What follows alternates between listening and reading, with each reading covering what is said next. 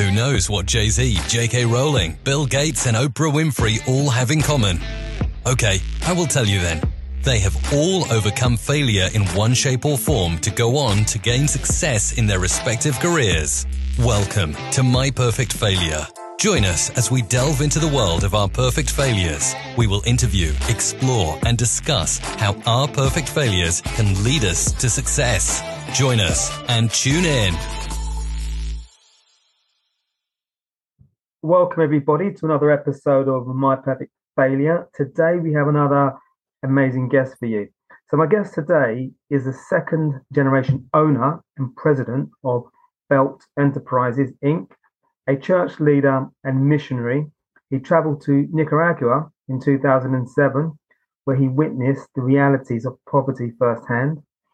His experience and his commitment to helping others thrive inspires his hope field world of changing approach to fighting poverty, one of the world's biggest problems.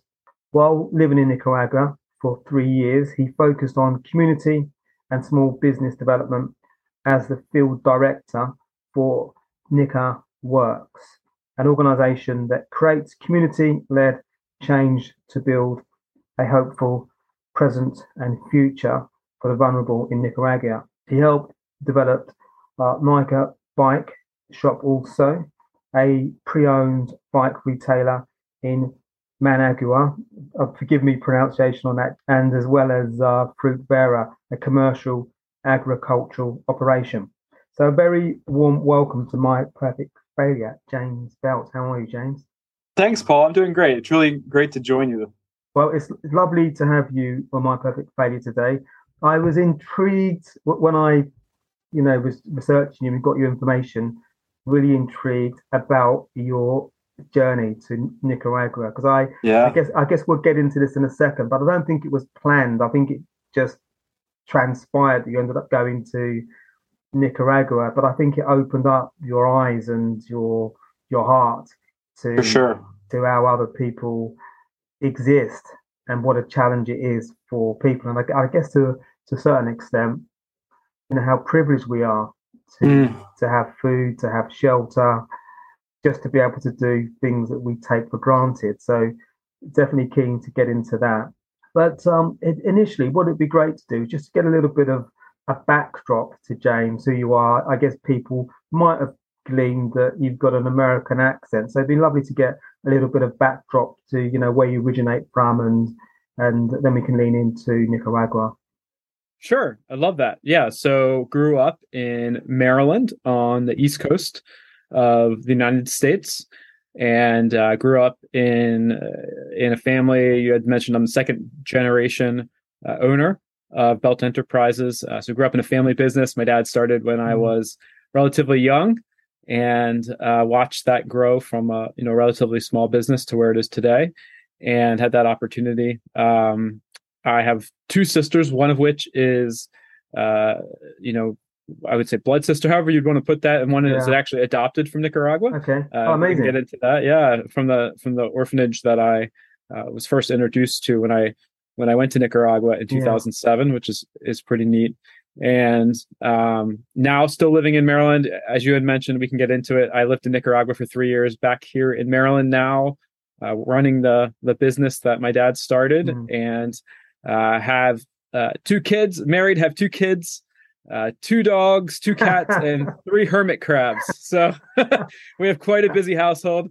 Uh, but um, but doing you know excited and still working in Nicaragua quite a bit with Nica Works, uh, doing development work, um, community economic development, and really focusing in on bringing hope to people okay. in, in Nicaragua. So. Oh, wow! So it sounds you've got a pretty full full lot going on there.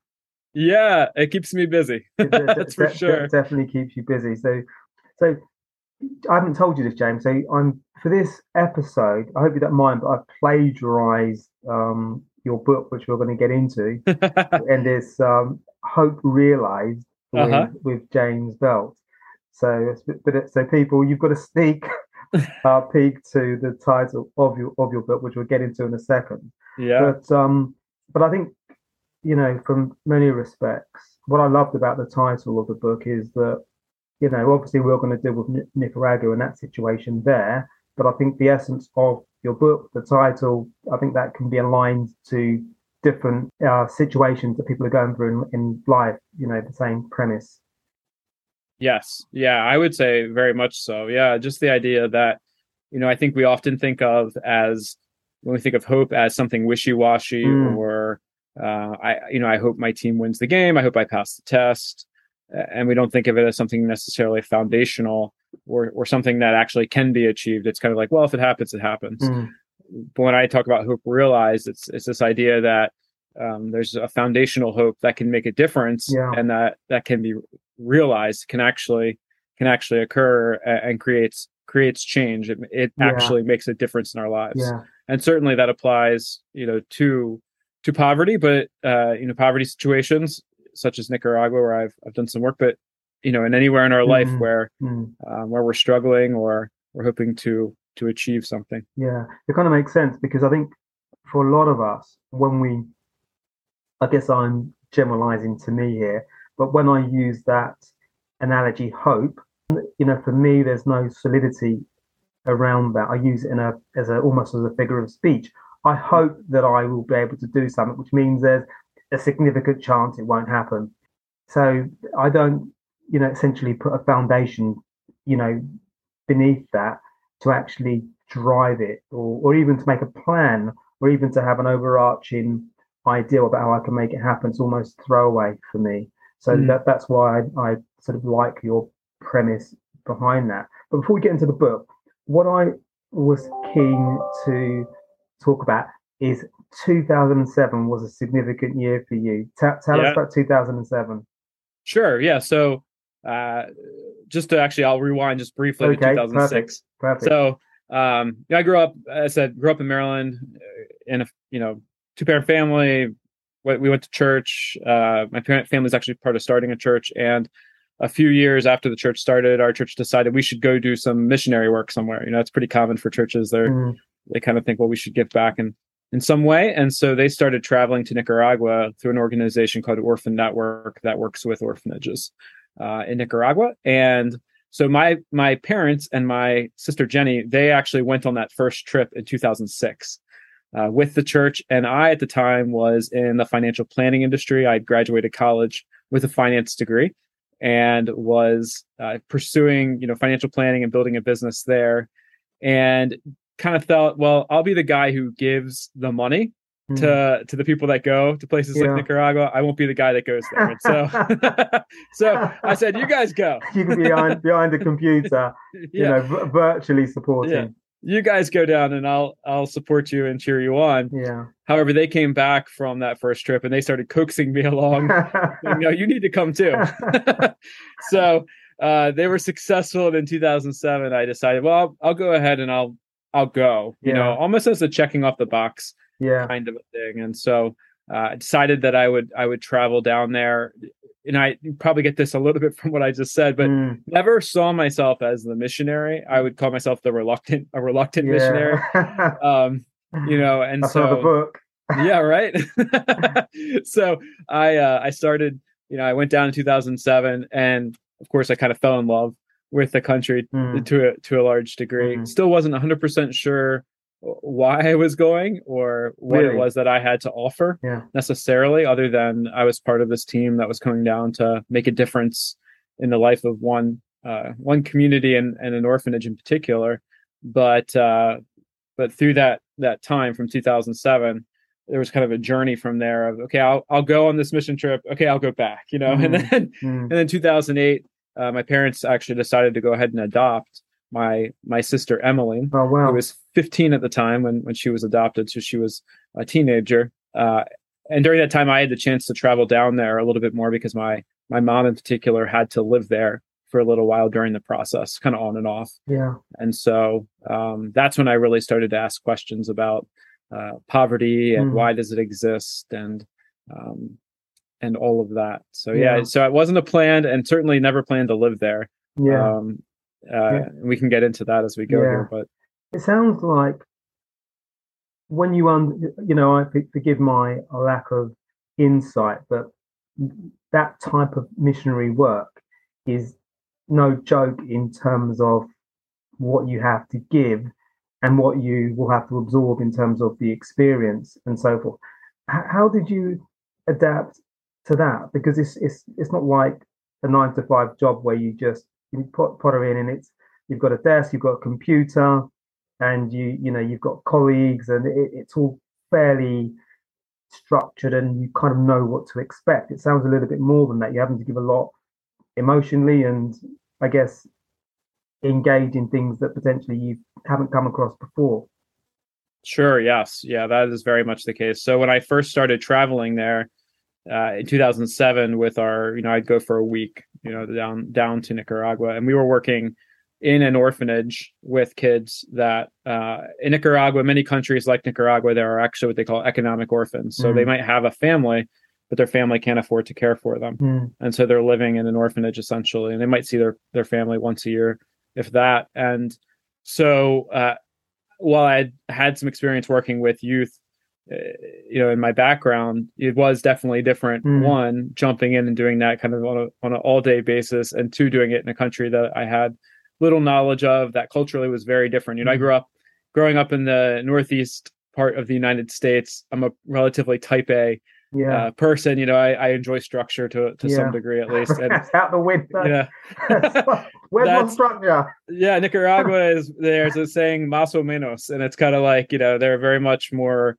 of, and this isn't a criticism. It's mm. something I've actually learned from is, um, you know, they there's a bit of more go with the flow. Yeah, or or yeah. we'll figure it out as we go element to it and so yeah. um, more relational probably to be honest with you yeah. in that sense. So there's more of a, a, focus on that part of it, and that tends to make it less structured mm. and more. you know, we're gonna, you know, and so that was challenging then, but then it became even more challenging when I eventually moved there uh, because that was then that became my life. Yeah. You know, that wasn't it was no longer the the visit the week long yeah. visit and I'd go back to my nice life. It was, uh, you know, I was actually living and, and working within that mm. environment all the time. And trying to learn culturally kind of how I would navigate mm. that. And the first number of months were pretty challenging mm. because I had, you know, my idea of what the world looked like and it was being challenged yeah. By by a totally different culture that mm. I just wasn't used to. Yeah. Um, but I definitely grew a lot from I that. Imagine a great appreciation for for what you know for for how I grew up, but also for the culture that I mm. was in, and for the ability to kind of not be so caught up in um, just the you know has to be X way. My schedule yeah. has to look like this all the time. So, yeah. Um, yeah. Go ahead. No, go ahead. So I was going to ask you about language. So do you speak? Um, they speak Spanish. I'm assuming. So yes. Uh, what was your Spanish like? Yeah. So I I did spoke, or I should say, I took Spanish classes.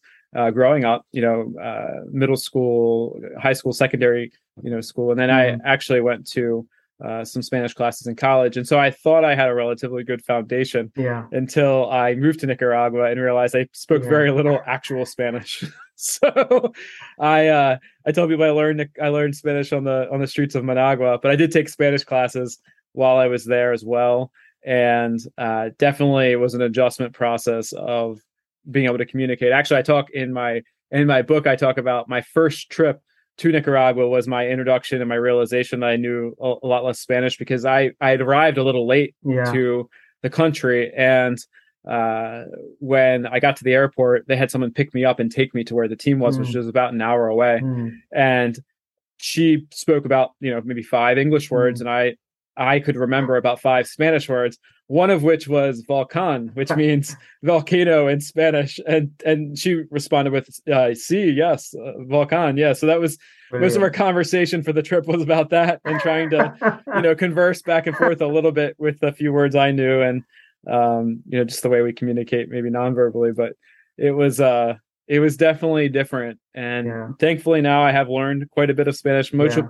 much of our staff uh, down there at the time and still not today only speak Spanish, and so really um, quite a few, not not all, but yeah. quite a few, and so you know I've I had to navigate that, uh, which was great. Yeah, that's because the thing is, it would have been a challenge engaging that work. You know, if they spoke English, the mm-hmm. fact that you had to engage that you know situation, plus with you know limited Spanish at that point, that must have made it additionally challenging to maybe get across different points and and understand them and maybe explain yourself.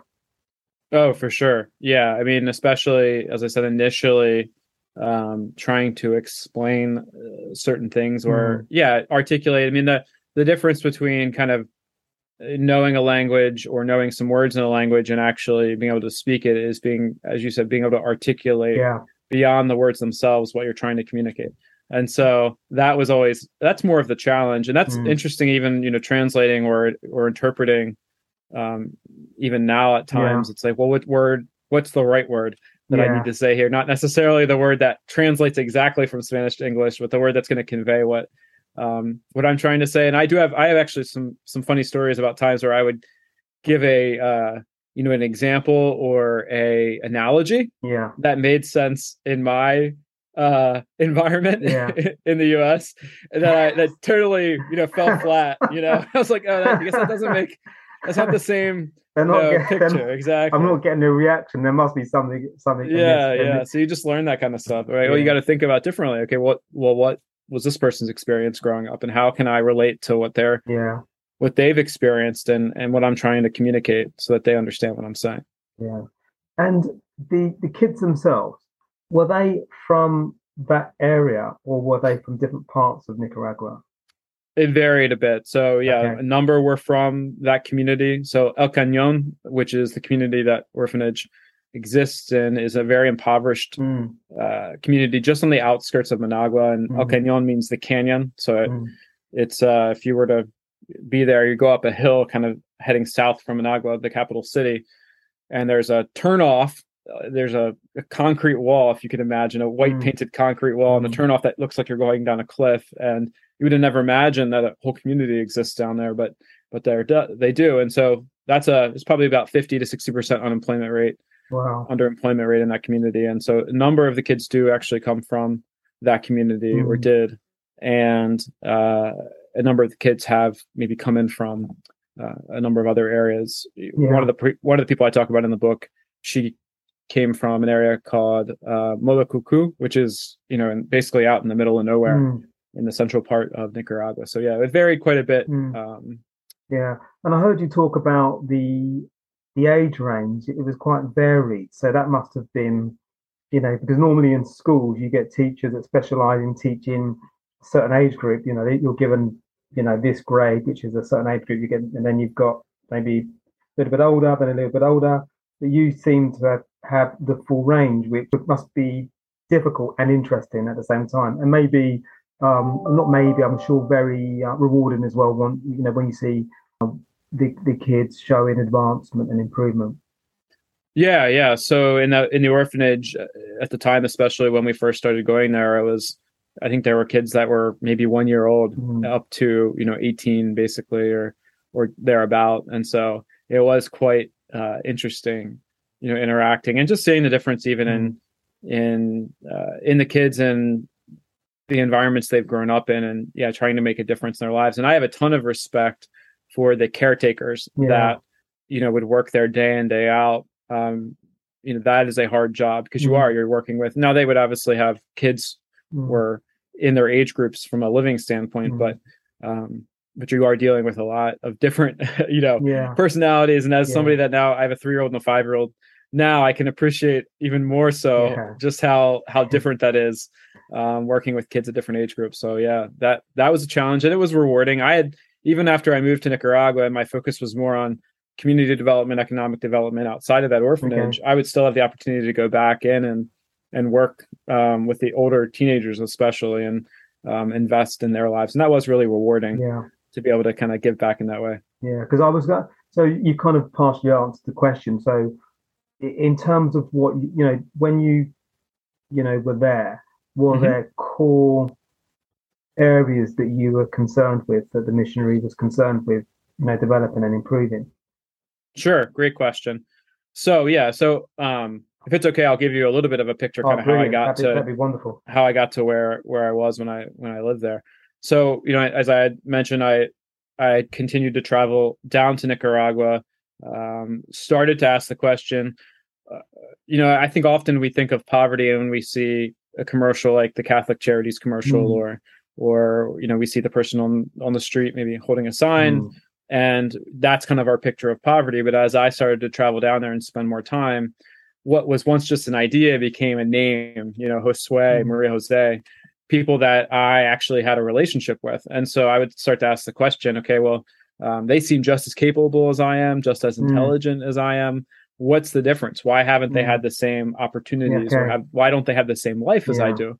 Um, and so I started to ask that question. I had the opportunity to go out to a coffee farm um, and and see that uh, that operation, and that actually is that would be a, a, a instance of failure actually from my mm-hmm. part there. Um, I, I went out there and I talked to the coffee farmers and they explained to me that they had only they were able to grow X amount, but they were only able to sell 50% of what they what they had in, in coffee. And I uh, was basically the guy that said, um, hey, I can help you find a new buyer because they had explained to me basically yeah. we need a bulk buyer. And I said, well, I'll hook you up with Starbucks or something. I yeah. have no connections, by the way, yeah. with Starbucks. So I came home and I said, I started to investigate and realized that the uh, the international coffee business was a lot more complicated than I oh, really? than I really? believed and another in another cultural twist there uh, when you say something in in nicaragua to that sense it's not kind of a they don't take it as a well i might do it. It's a you know kind of you're making a promise. And so mm-hmm. i had to learn through that process wow. um what it you know that gosh i'm not gonna be able to make this uh, happen. And they probably are, are not thinking real well of me right yeah. now. yeah. And so and and rightfully so um so that was right around a little before I, I really felt called to move there. Mm. Um, but what that forced me to do was to take a step back yeah. and say, well, maybe I don't quite understand the problem. Maybe mm. I need to to to take a take a minute to learn a little bit.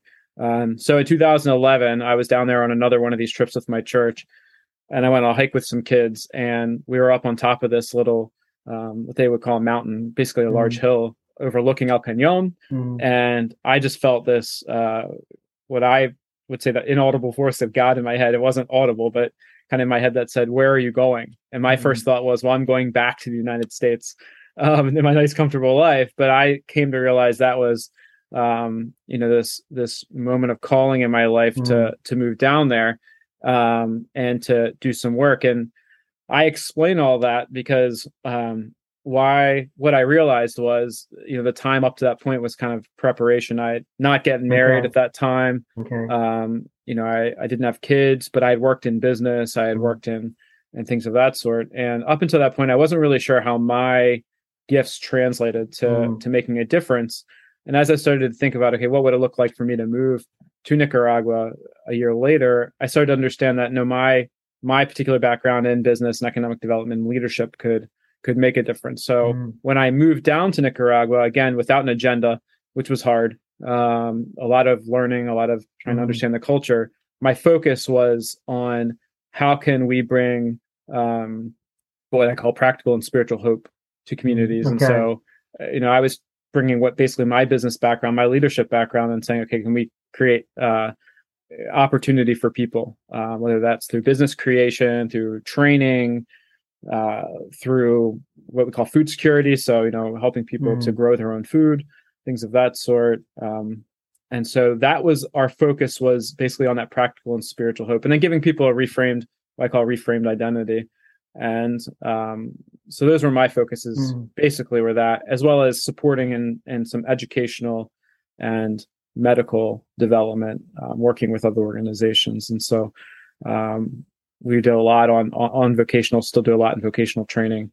Um, and like I said, business creation, but it's all surrounding these two ideas of practical and spiritual. Yeah, no, I, I like that combination, practical, because practical is the doing, yep. and and the spiritual is, is the mind, because the, the mind is incredibly powerful, and mm. if we know how to use it, and I think, well, I guess what I've learned from this podcast is that it, you know an awareness of that. I didn't I definitely didn't have that awareness prior to mm. starting this podcast. So I love the fact that you are combining two really fundamental ele- elements. And and as part of your engagement in that project for, for the you know three years plus, and obviously it's still it's a continuous thing. Was there some engagement with maybe the the community, the outside community? Was that uh, something that was that was considered beneficial or not really? I, I, I guess what I mean by that is obviously the situation that these kids find themselves in an incredibly unfortunate situation for their parents and so forth. It's almost, if I, oh, I don't know, you know, obviously I don't, you know, understand the dynamics, but it would seem that there are there are outside influences that undermine certain communities, which obviously lead to parents having to, mm. you know, give their kids to orphanages. Is that something that can be broached or not really for this type of work? That's a great question, actually, and that was kind of my my focus. So uh, one thing I didn't mention in there was as how I engaged with Nica Works was the person that we originally traveled down with mm. uh, with Orphan Network. Eventually, launched an organization called Nica Works. Okay, because he felt a calling to the the parents and the people outside the community. His his thought okay. was, well, if we can if we can break the cycle there, maybe we won't mm. have to um, have to have as many orphanages and things mm. of that sort. And so that that was kind of the impetus for that. But I would say the answer to your question is yes. Um, I think we can. And what I look at it, you know, I, I said talk about how we have these pictures of poverty. Well, we mm. also have a picture of what poverty looks like, right? Mm. So we think of things like hunger, we think of things like unemployment, um, you know, a lack of health care, you know, whatever the yeah. the list we go down um, I often think of poverty as an iceberg. And if you're familiar with the, the concept of iceberg, about 10% of the iceberg is above the surface, right? Okay. About 90% is below. Mm. The 10%, uh, those byproducts that we often think of is that 10%. It's oh, what really? we can actually see. What I found through my, my time there is that there's this underlying okay. 90% that I call that I basically refer to as hopelessness. And I say it's a live hopelessness because I don't believe anybody is okay. truly hopeless. Yeah. Um, that feeds that that byproduct, those byproducts we see. And so when I talk about addressing poverty through practical and spiritual hope, it's actually addressing that underlying hopelessness yeah. that feeds the the poverty, the byproducts we think of. And so um, the the hopelessness is what I see as sustaining yeah. the you know and creating the environment that keeps the cycle mm. running um, and that can be hopelessness both practically and spiritually and practical is a lack of a real opportunity yeah. There's a lot of reasons for that, right? Some of it is just intergenerational poverty that things have been that way for a long time, and that reinforces the belief that nothing can ever change. Um, there are obviously infrastructure issues, um, all kinds of different issues that can relate to that. Um, as well as then when poverty exists, the outside world often says, "Well, that's not an opportunity there. Mm-hmm. You know, I'm not going to invest in that community because I don't I don't see the opportunity for myself." Yeah. So it's kind of a um, you know a, a bad cycle there because uh, if we see that the people that the person that's in poverty or that mm-hmm. community mm. that's in poverty as not being worthy of investment it kind mm. of mm-hmm. reinforces that that belief yeah. so that that practical is the real opportunity and then on the spiritual i say a reframed identity and on the hopelessness end of that it's this idea that i was you know this is what i was created for my life can't ever change yeah i was created for a life of less than or or i um i'm just here and, and mm. nothing can be different and so it's yeah. this picture of yourself that says no nothing will ever change that gets passed on and then yeah. reinforced as i said by the environment so um, when we address those two issues uh, by creating real opportunity and a reframed identity mm, wow. that i believe you can wow. actually um, uh, address yeah. as you're saying some of those yeah. issues that that basically end up having kids you know living in orphanages mm, yeah it's you know that's amazing work that you're doing there and i love the fact that you're you know, you're not just giving you're giving these people, you know, I say these people, these amazing people, an opportunity. You're not just a practical, but the you know that realignment of you know how the how, how they think of themselves and that you know that you aren't destined to live your life in this scenario because you know in life sometimes we can have that compound effect where mm-hmm. you know all we know is whatever the situation is in this situation it was it's poverty it's not having enough, and you you you might look in envy at people you see drive past with their you know in a nice car and you know they may be drinking something and you know that might seem like a million miles away but what you're giving people is more than practical support you know you're underpinning it with this spirituality which you know you know I don't know whether it's equally or more important, but it's uh, I'm sure it's um, incredibly significant to their to, to you know to their eventual adva- advancement and improvement. Mm-hmm. Yeah, no, I would say that's why I call I call the combination all in hope. And so when I talk okay. about hope being different and foundational, I'm talking about those two together, that two prong approach okay. of both a real opportunity and a reframed identity. And yeah, it's exactly what you say. It's you know the way I see it, the way I talk about it is you know created by God, uh, created on purpose and for a purpose um, yeah. by God who loves you. And so it's just this idea mm-hmm. that um, that basically uh, you know you weren't just kind of mm. you're not destined for this life and you know i think that like you just said that's not just applicable to someone in poverty that's really mm. applicable to all mm. all of us because um, i think the way we see ourselves or the way we see someone else else often um, yeah plays into how we treat ourselves or treat someone else so you know if yeah. you see yourself as you know as unworthy you're going to probably treat mm. yourself that way yeah and i like the way you've combined it as well because i think if you just because some people wouldn't be as insightful as you and your colleagues and they might just think let's go with the practical which is amazing anyway and you see some advancement there but you know you don't have that they still don't have the, the mind that mental capacity so i love the fact that you've underpinned it so you've really given these guys, you know, a, a full opportunity and really just changing, you know, what what they consider to be where they can take their lives.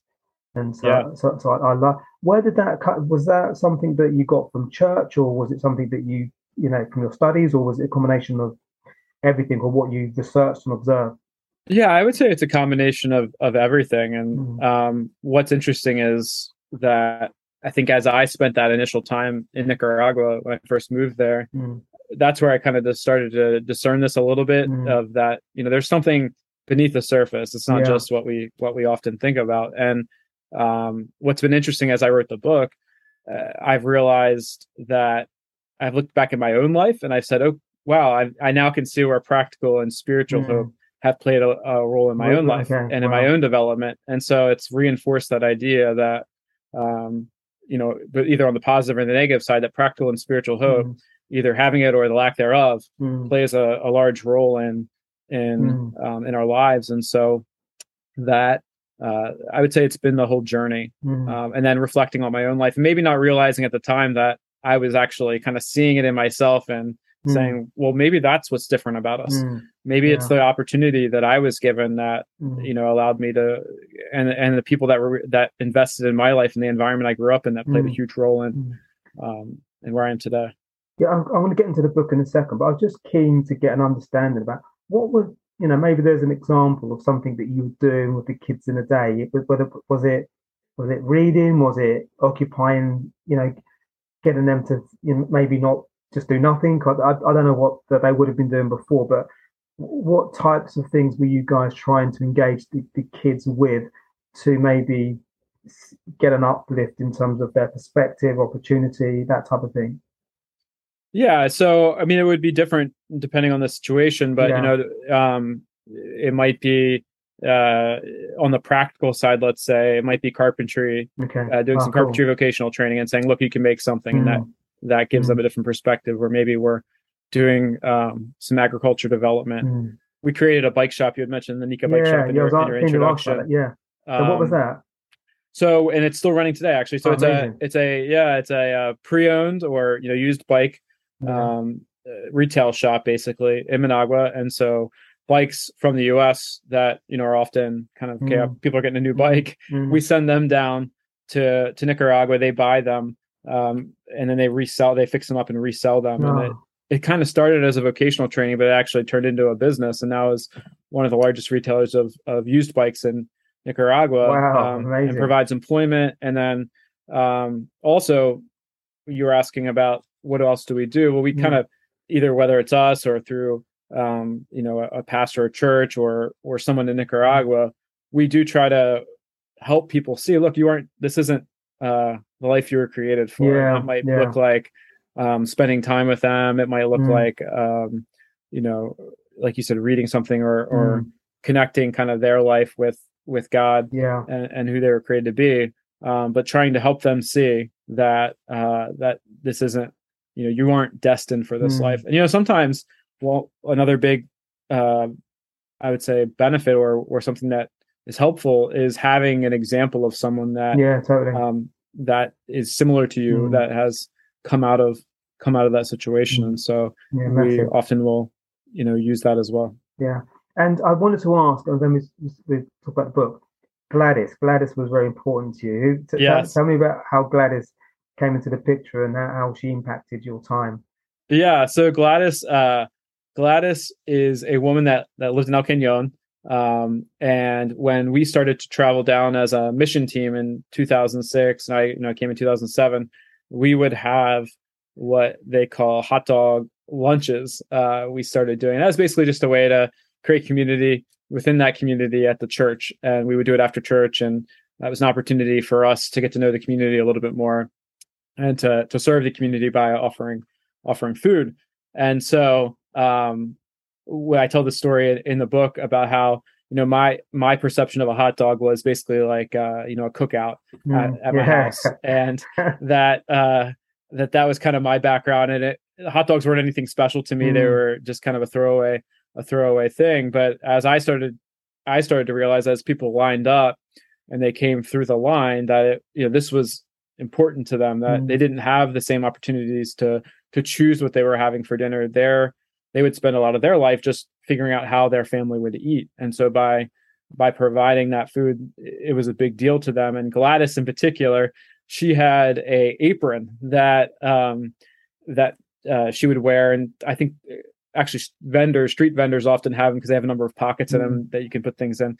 And I talk about in the book how Gladys uh, would go through the line multiple times, or maybe have someone else go through the line multiple times, and she would be sticking you know these hot dogs in these various pockets that she would take home with her and you know it'd be easy to see gladys as being um maybe uh greedy or things mm. of that sort and what i came to realize by spending time with her and uh and just observing mm. is that for gladys and for the people that lived in el Cañon the reason why they would go through multiple times was that they didn't know when the next time they okay. were going to have this opportunity yeah. was and she had family members that were at home mm. that that needed to eat as well and yeah. so they were actually saving that food it wasn't like hey i'm going to have my six hot dogs right now you know like like uh joey chestnut on the, on the hot dog eating contest or whatever it was that they were actually you know seeing what i often think of as just kind of a throwaway yeah. um, fun meal as as something that really um, was important and so it started to again another shift in my thinking of man these people uh have needs that you know i don't maybe don't quite understand. Yeah so. totally yeah totally. I, I love that story. Yeah. um so so hope hope realized when did the idea to write hope realize come into your into your into your ether? And um, maybe you can tell us you know the, the core principles of hope realized. Sure yeah. So uh, hope realized was basically born out of my time mm. having lived lived in Nicaragua, and you know, as I started to write it, uh, even previous to that. But uh, as I started to prepare to move back to the United States in 2015, I decided just maybe I should write down some of the things mm. that yeah. I felt like I learned, whether that's just for my own benefit or the benefit of my family, or if it's something I would eventually share. And so uh, in 2015, December 2015, I started just writing down basically uh, some of the ideas and and how I had seen change happen and mm. and how I believed we could uh, take a little bit of a different approach or a different perspective, maybe at least on addressing poverty. And as I started to write it write it down uh, slowly, kind of over mm. the course of years, um, and editing it, I decided, hey, this should probably be a book. Like it's mm. something that's worth mm. sharing yeah uh, and maybe helping to to even unify people on a different perspective on on addressing poverty. And so um the idea basically that hope realized gets in, gets into is a little bit of what we've been talking about to be honest. It's this idea of looking at poverty differently. So why does mm. poverty persist? Um, i have a chapter in there called is poverty winning you know, mm. I think we look around and you know, things such as the pandemic have mm. revealed that many people still live on this on this mm. edge, on this very uh, razor thin edge mm. of poverty. And why is it that despite all the resources in the world, we still we still have those issues? And um, that's where I get into looking at the underlying issue of what I call the lie of hopelessness. Yeah. That it's actually sustained by this lack of a real opportunity and a lack of a, a clear or accurate identity um, of what you were really created for. And so in the book, I look at uh, those two issues and and how they how they help poverty Mm-hmm. persist and perpetuate, and then how we actually address them, and both through creating a real opportunity, which I call practical hope. Mm-hmm. So that might look like vocational training, that might look like educational opportunities.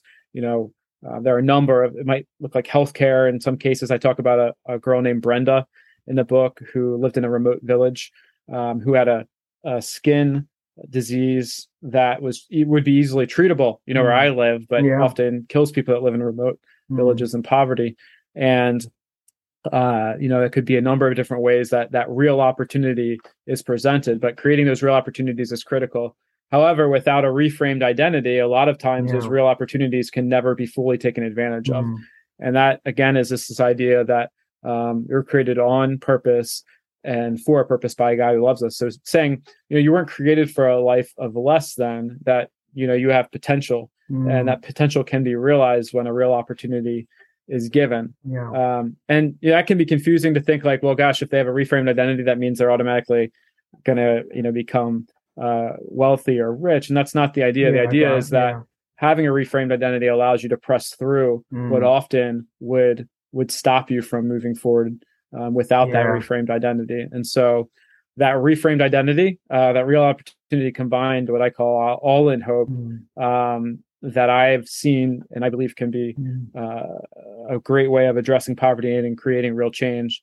And what I get into kind of towards the end of the book is that I believe we all have the opportunity to play a part. That each one of us um, brings something to the table and and can bring either practical or spiritual hope or or some combination thereof um, to someone else, and that by doing that we can see real change um, in a world where hope really is realized. Yeah, I love that, and I totally agree with that as well. I think it's a beautiful book. Beautiful. Thank you. It's a beautiful reason that you actually wrote the book. The fact that you, you know, got coaxed into going to Nicaragua. You know, that's no, there's definitely no party, but I think it's given you a lot. You know, what, what is it? What has Mm. it given you personally?